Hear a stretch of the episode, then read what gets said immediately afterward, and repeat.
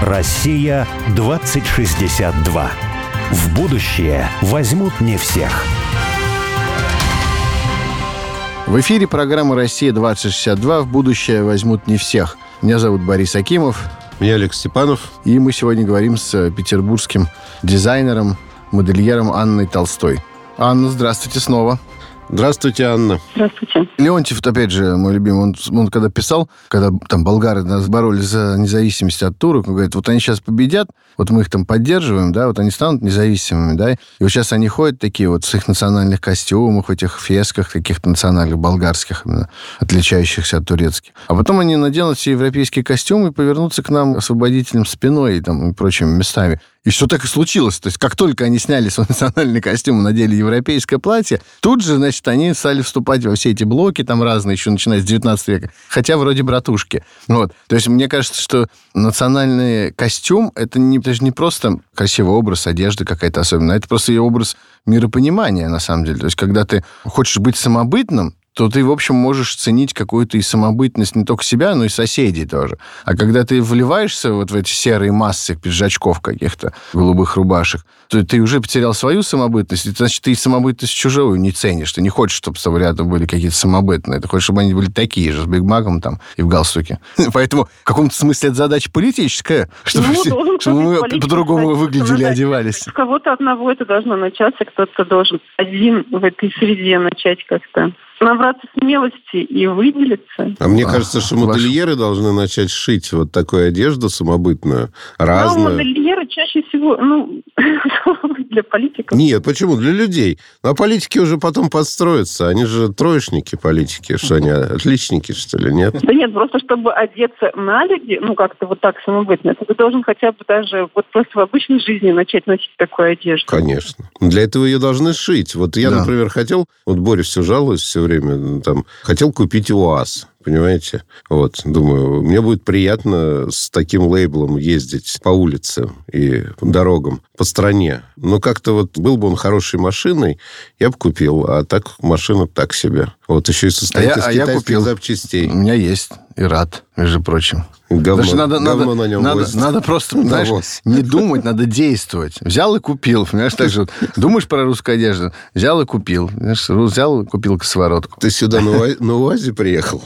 Нет. На электричке. На Мерседесе. На УАЗе возит навоз. Неважно, это часть моей жизни. Неважно. У вас и навоз, и Ну, все вот, остальное. вот так и думаешь, может, Лавров тоже в армяке ходит дома или в деревне, а вон, понимаешь, в галстуке и в костюме. А у вас были какие-то запросы или покупатели вот такие вот, которые какой-то такой статус, что ли, социальный имеют? Или политический, может? Нет. Не было? Нет, не было. Я думаю, что тут действительно можно было бы под запрос работать. Например, если человек тебя как дизайнера знает и обращается к тебе, да, вот так вот, пошить ему индивидуальный какой-то. Лук. Русское слово лук. Тут же риск, тут же риск для дизайнера. Вот там я, например, вложусь в эту коллекцию, а она не выстрелит, там, не знаю, какие-нибудь деловые костюмы по-русски. Такое. Никто их не будет покупать. Ну, то есть вам, получается, если бы пришел какой-нибудь индивидуальный заказчик, сказал, что давайте вот вы мне гардероб создадите. Нет, мне да? кажется, надо... Вот Да, у меня у, у есть политиков такой- же есть Да. эти люди, как они называются, которых, да, их одевают. А, вот э, если стилисты. есть, да, стилисты, Да, стилисты. среди радиослушателей Да. есть такие стилисты, Да. обращайтесь к дизайнерам, вот которые делают... Канни э, такое-. Да, Канни. Во-первых, э, ваш подопечный сразу будет хорош, и мы за него проголосуем, да? Да. Только за это. Он может не менять своих политических взглядов при этом.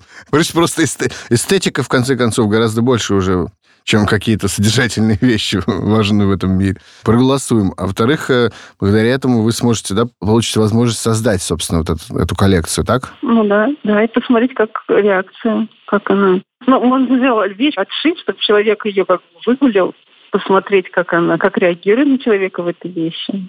А может, кто-то захочет такую же, и тогда уже можно говорить про какую-то коллекцию или там какой-то тираж. Может, Выгулял на Рублевке, Может, на мы с тобой, горе Олег, выгулял. А? Олег, может, мы с тобой обратимся к Ане? Ну, давай. Вот. Я э, буду о- твоим образ- имиджмейкером. Образы, нет, почему? Образы России 2062. Возьму Нап- сан на откат. Боря закажет гардероб на миллион. Откат в виде косоворотки качественный. Лаптей. Анна, вот я знаю, что вы живете в таком удивительном совершенно районе Питера, Коломна. Все, наверное, радиослушатели читали Пушкина «Домик в Коломне». И думали, что это Подмосковье. Да, и, и думали, что это Подмосковье. Разубедите нас, расскажите про этот район. Да, многие путают сразу с Москвой. Такой вот маленький уникальный район Петербурга, тоже мой горячо любимый. Его уникальность в том, что он как бы находится в таком как бы тупике, потому что у нас есть с одной стороны Нева, адмиралтейские верфи, и получается, что он как бы так вот в тупике и с одной стороны закрыт. И у нас нет здесь метро, Поэтому тут э, люди живут такой обособленной жизнью внутри этого района. Здесь мало случайных людей, которые просто там через район куда-то. Москвичи не шляются. Туристы. По району, слава богу. У нас здесь Маринка, тут очень много живет творческих людей, художников. Ну, а как-то жители района себя осознают? Вот сообществом, я не знаю, там, каким-то единством, что-то делают? Ну да, два года назад у нас такое как бы образовалось добрососедство Коломни такое сообщество. И все дружат, да, общаются, какие-то делают здесь в районе совместные проекты реализовываются. Я вот когда искал о вас информацию, я в сети наткнулся на какую-то питерскую газету, где было написано «Анна Толстая, жительница Коломны, двоеточие. Возможно, усилия неравнодушных соседей помогут и самой Коломне воскреснуть, проснуться от двухвекового сна и вновь расцвести. Как и Пушкин, два века назад в своих произведениях жители отзываются о районе с большой теплотой. Благодаря стараниям активных жителей удалось установить скамейки на пряжке, постелить 100 квадратных метров английского газона на берегу и озеленить улицы любимого района. То есть это не то, что вот вы там, вот Борис говорит, там Переславль, он живет под Переславлем, в деревню. Они там тоже домики восстанавливают еле-еле. А тут вот, смотри, уже скамейки поставили, 100 метров квадратных газона сделали английского. Вот, и озеленили Ну, улицы. Да. Ну. Это правда? Это правда? Или это fake news? Ну, про английский газон, это, конечно, не так громко сказано. Русский газон. Русский газон по мотивам английского. Были раньше это русские сезоны, а теперь русские газоны. Правда. Очень, да, особенно вот позапрошлое лето просто был какой-то бум такой. Мы все объединились, дружили. Тут было очень у нас в Коломне прям и скамейки ставили, да, и эту скульптуру у нас реставрировали. А вы как скидывались с деньгами, или вы просто скамейки сами делали? Что значит Нет, ставили? скамейки, там такая история была, что их вписывали, ремонтировали площадку во дворе, и старые скамейки хотели выкинуть. Мгм. Об этом узнал наш муниципальный депутат Илья Киселев, и он их э, Украл. хранил, мы перевезли их сюда. Я мастерскую снимаю военно-картографической фабрики, сюда во двор их поставили.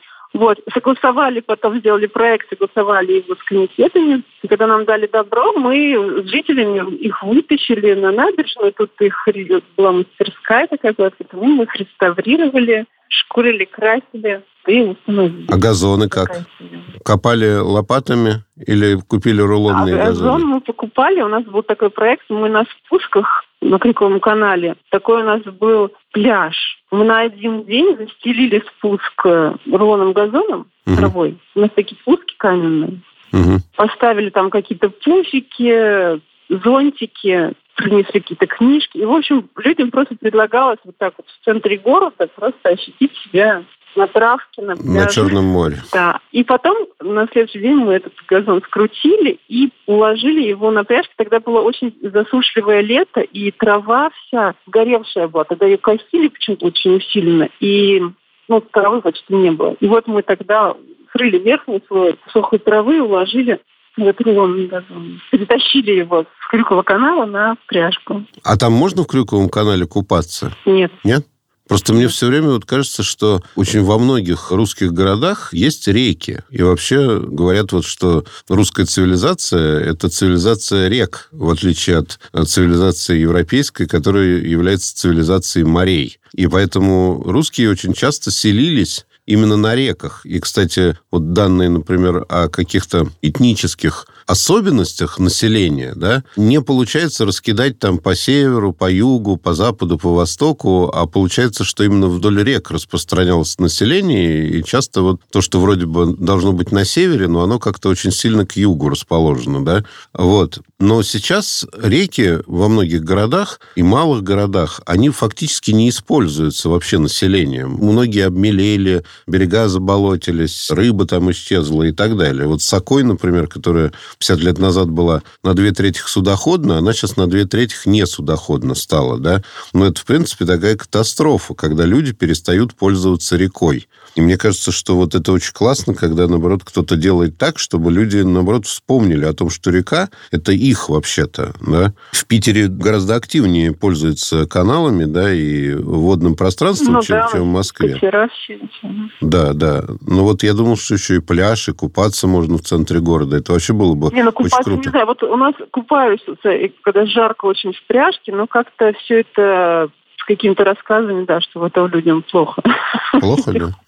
Я очень рад был как раз, что в Москве, например, какие-то ребята в районе Коломенского стали сдавать моторные лодки и катера, ну, просто обычным людям. И вот я брал ну, катер с детьми, катался. То есть сам за рулем проехал мимо Кремля. Ну, нельзя приставать к берегам, но вот можно просто проехать по обводному каналу, там, можно использовать. То каких-то саперов вижу на воде тоже, которые там делают какие-то заплывы.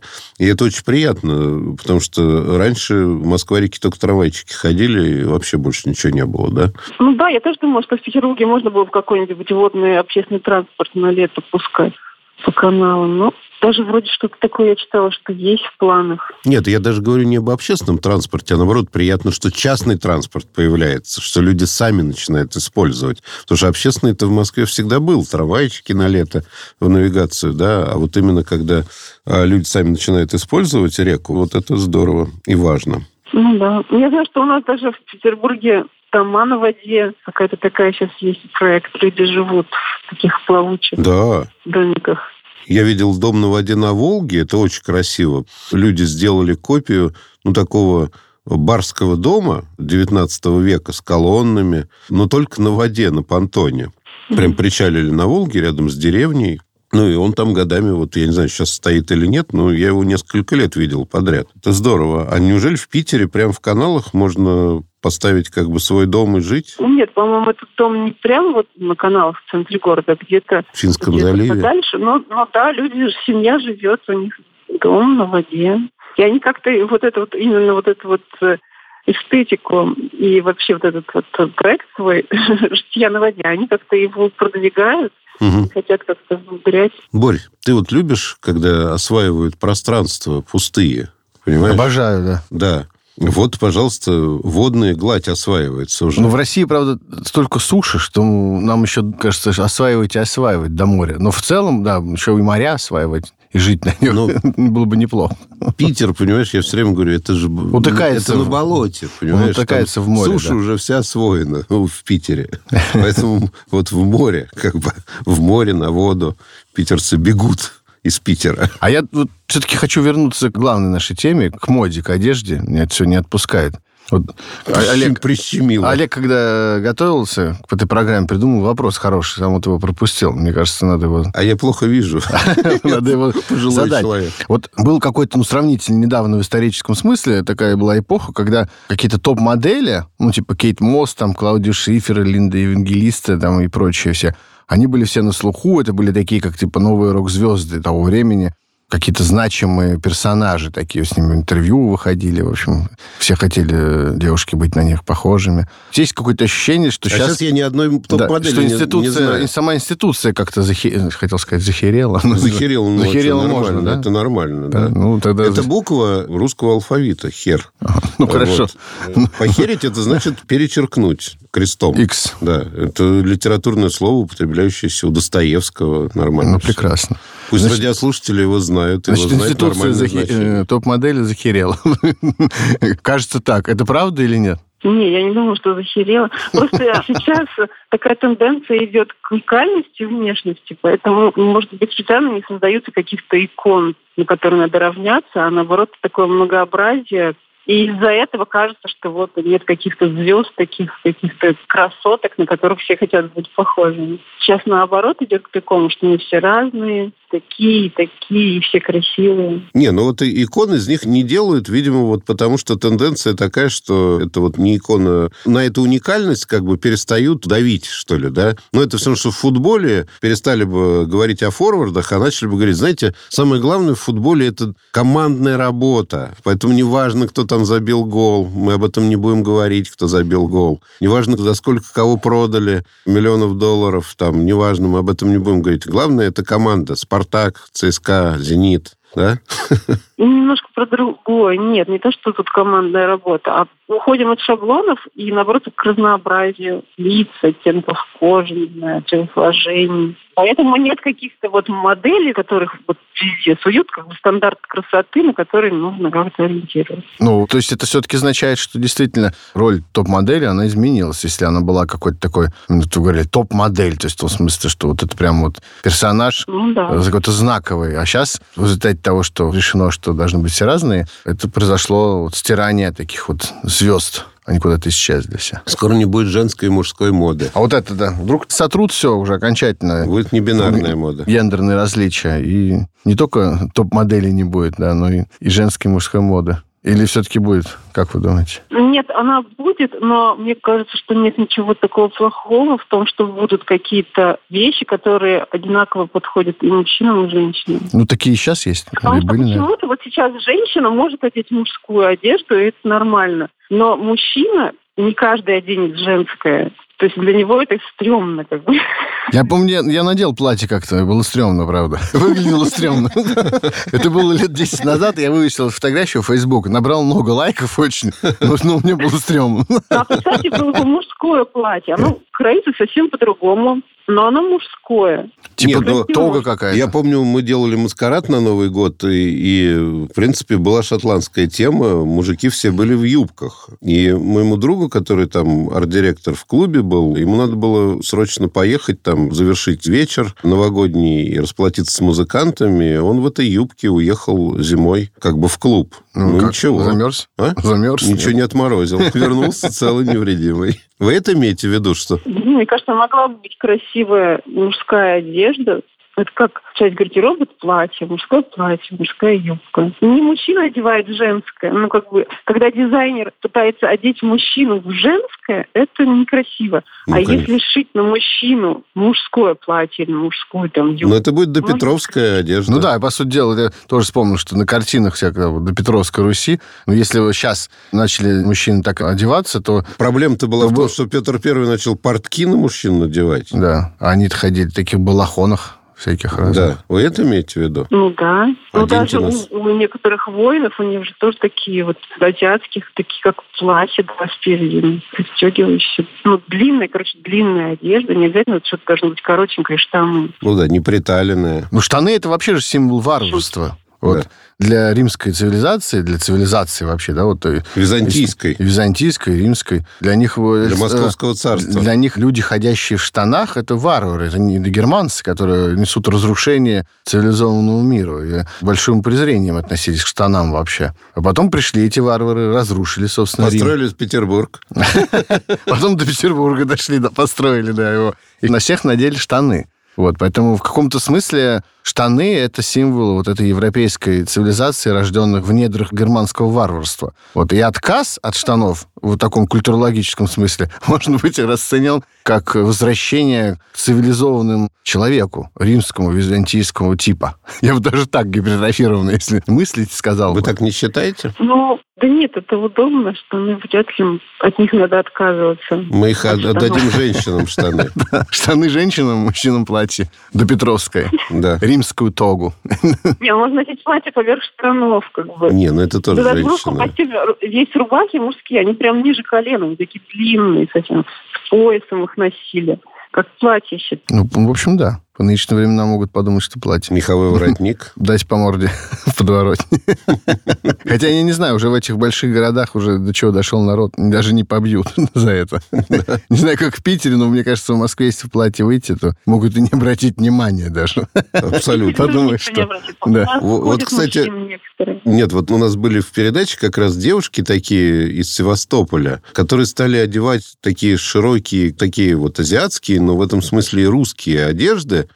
сами причем себе шьют, и это очень красиво. Ну, как они говорят, это очень просто сшить, и действительно вот у них такой роскошный какой-то азиатский русский стиль да, получается. То есть они намеренно ничего такого русского не вводят, но все равно это вот такое напоминает шикарную такую удобную, классную одежду. И они говорят, что вот в Севастополе обращают внимание, спрашивают, говорят, ой, как классно, вот, а где это можно купить? Ах, вы сами шили, а как? А мы тоже так хотим. Ну, если они идут по улице, к ним там толпа присоединяется и так далее. Приехали они в Москву, Говорит, вообще никто внимания никакого не обращает. Вообще, даже не посмотрит, даже головы не повернут. Идет человек в челме, в халате, в каком-то А знаешь, это причем, персидском. э, эта история, она иллюстрирует мою, собственно, любимую тему, которую часто мы поднимаем в других программах, о необходимости расселения мегаполисов. Понимаешь, вот даже вот в этом смысле. Хочешь вот красотой свой мир менять, понимаешь, лучше в провинции делай это. В Москве никто не заметит. А вот последний вопрос у меня к вам.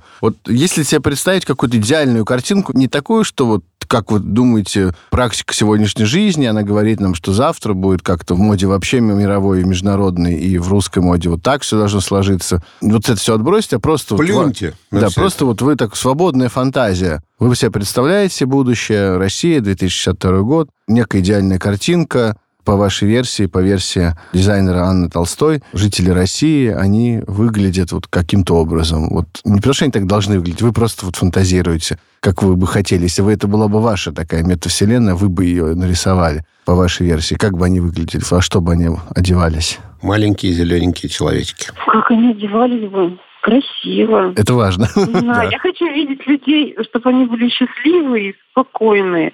И вот иногда человек стильно может одеться. Вот один человек оденет вещь, на нем будет не стильно, а другой человек оденет вещь, на нем очень стильно будет, потому что это еще важно, как вещь носить. Да, когда человек одевает вещь, и не зависит от этой вещи, а подстраивает ее под себя, свободно себя в ней чувствует, раскованно, счастлив, спокоен. У него хорошее настроение, да, может быть, это какие-то яркие вещи, свободные, разные очень, чтобы люди по-разному одевались. У меня вот есть такое дополнение под конец, что такие свободные, расслабленные, счастливые люди, и они в одежде от Анны Толстой. Немного олигофреничные. Без этого. А мне нравится это слово, наоборот. Это медленная жизнь такая, понимаешь? Немножко как человек никуда не спешит, понимаешь? Вот не суетится, да, не бегает. Там, не... Ну и одежда соответствующая. Да, и одежда соответствующая, да. Хотел сказать, ну, выпьем за это. Ну, во всяком случае, будем желать этого будущего. Лежит на пряжке, на рулонном газоне. Вот. Спасибо, Анна. Спасибо, да. Мы вас повеселили, наверное. Всего доброго. Спасибо вам. Всего доброго. Россия 2062.